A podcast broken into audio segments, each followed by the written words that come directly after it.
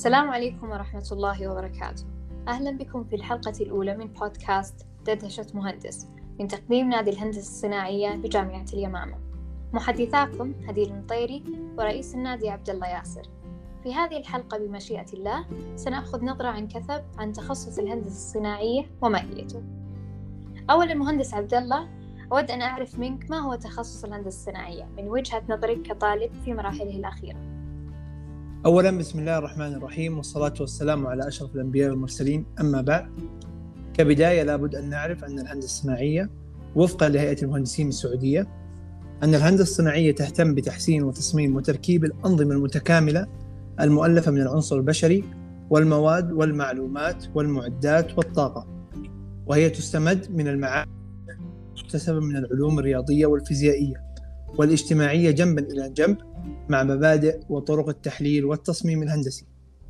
لكي تقوم بتحديد وتوقع وتقييم النتائج والمخرجات من هذا النظام.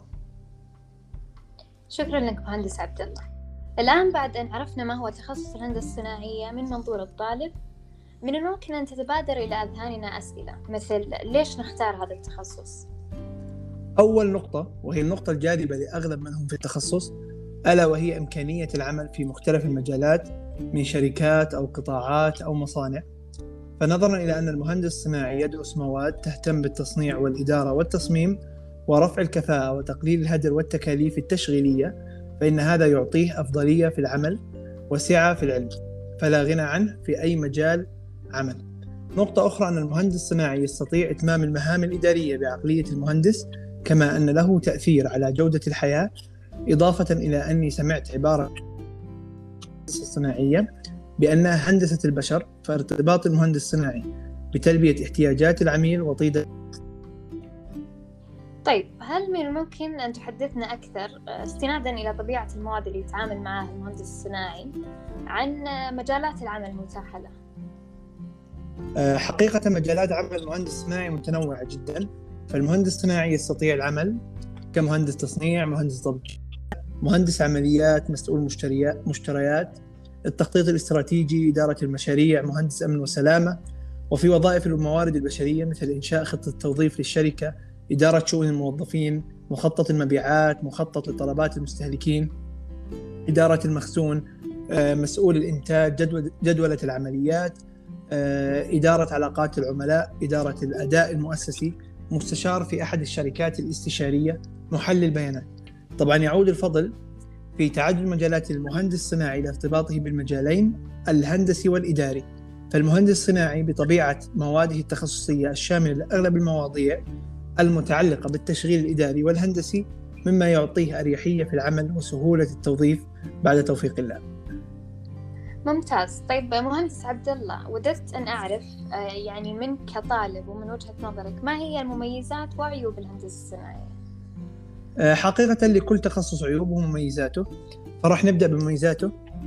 تخصص الهندسة الصناعية إسنادا إلى ما ذكرناه سابقا من تعدد وظائف المهندس الصناعي وتنوع مجالاته إلا أن المهندس الصناعي يتمتع بمعرفة إدراكية واسعة وحس إبداعي وتطويري مميز.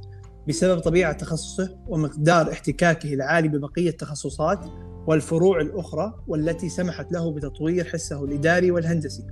ولتطوير المنشأة أو المنظمة التي يعمل لديها إضافة إلى أن المهندس الصناعي قادر على بدء مشروعه الخاص والاستقلال بسبب قدرته على إدارة الأمور التشغيلية وتقليل تكاليفها دون المساس بالجودة والكفاءة. أما فيما يتعلق بالسلبيات فالمهندس الصناعي يحتاج إلى شخصية قيادية وطبيعة مبادرة بسبب طبيعة عمل المهندس الصناعي والتي تعد بعض الأحيان شاقة قليلا بسبب تشعبها وتعدد وظائفها ومهامها. إضافة إلى أن المهندس الصناعي يمتلك معلومات غير تخصصية أو غير مركزة في فرع واحد وهذا الشيء يعتبر ميزة وعيب. ويكمن العيب في هذا الشيء هو أن المهندس الصناعي قد يتشتت ما لم يثري نفسه ومعلوماته بأحد فروع الهندسة الصناعية.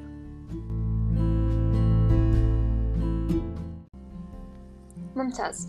طيب ختاما الآن مهندس عبد الله هل باعتقادك الهندسة الصناعية تخصص ذكوري أم أنه ملائم للفتيات؟ حقيقة تخصص الهندسة الصناعية ملائم جدا للذكور وللإناث بسبب طبيعة التخصص المتنوعة والمتفرعة والتي تعطي أريحية للجنسين باختيار ما يلائمهم. فمجالات وقطاعات عمل المهندس الصناعي غير محصورة في جهة معينة مما مما يعطي أريحية لاختيار الملائم. يعطيك ألف عافية مهندس عبد الله على المعلومات الثرية. في ختام الحلقة نتمنى أنها قد نالت على إعجابكم نسعد باقتراحاتكم في خانة الاقتراحات والرسائل الصوتية والتي سنجيب عليها في الحلقات القادمة بإذن الله. شارك الحلقة مع من يبدي اهتمامه وتقبلوا تحيات نادي الهندسة الصناعية بجامعة اليمام. في أمان الله.